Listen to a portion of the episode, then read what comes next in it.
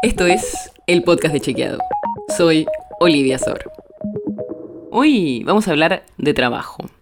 Porque que en la Argentina la generación de empleo es un problema no es ninguna noticia.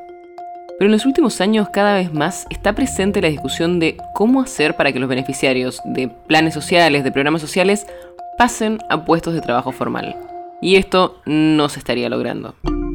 Fuimos a ver los datos oficiales y el programa más conocido llamado Potenciar Trabajo en diciembre de 2021 llegaba a casi 1.300.000 personas. Estamos hablando de la tercera prestación social con mayor cantidad de beneficiarios después de la asignación universal por hijo y la tarjeta alimentar. Los beneficiarios de este potenciar trabajo recibían 16.500 pesos por mes y las contraprestaciones van desde terminar sus estudios a participar en proyectos socioproductivos, sociolaborales o sociocomunitarios. Uno de los objetivos de ese programa, como te podrás imaginar por su nombre, es que esas personas después puedan acceder a un trabajo formal. Pero consultamos al Ministerio de Desarrollo Social y hasta el momento solo 15.000 personas consiguieron un empleo registrado. Sí, solo el 1,2% del total de beneficiarios.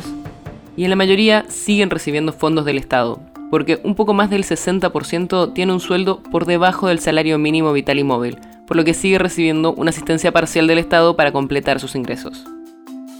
Y ya te contamos en algún episodio hace algunas semanas que los datos muestran que los planes sociales destinados a cooperativas de trabajadores, como el Potenciar Trabajo, cada vez tienen más beneficiarios, pero que a la vez los ingresos que reciben suben por debajo de la inflación, o sea que tienen menos poder de compra. Escuchamos mucho la idea de que hay que transformar a los programas sociales en empleos en el sector privado, y es una de las clásicas promesas de campaña. Pero al menos hasta ahora lo que se ve es que no es fácil hacerlo y son muy pocos los que efectivamente pasan de un programa social a un empleo formal. Si quieres saber más sobre esto y otros temas, entra a chequeado.com o seguinos en las redes. El podcast de Chequeado es un espacio en el que de lunes a viernes te contamos qué de lo que escuchaste o circuló es verdadero o falso. Y te traemos datos para que puedas entender mejor las noticias.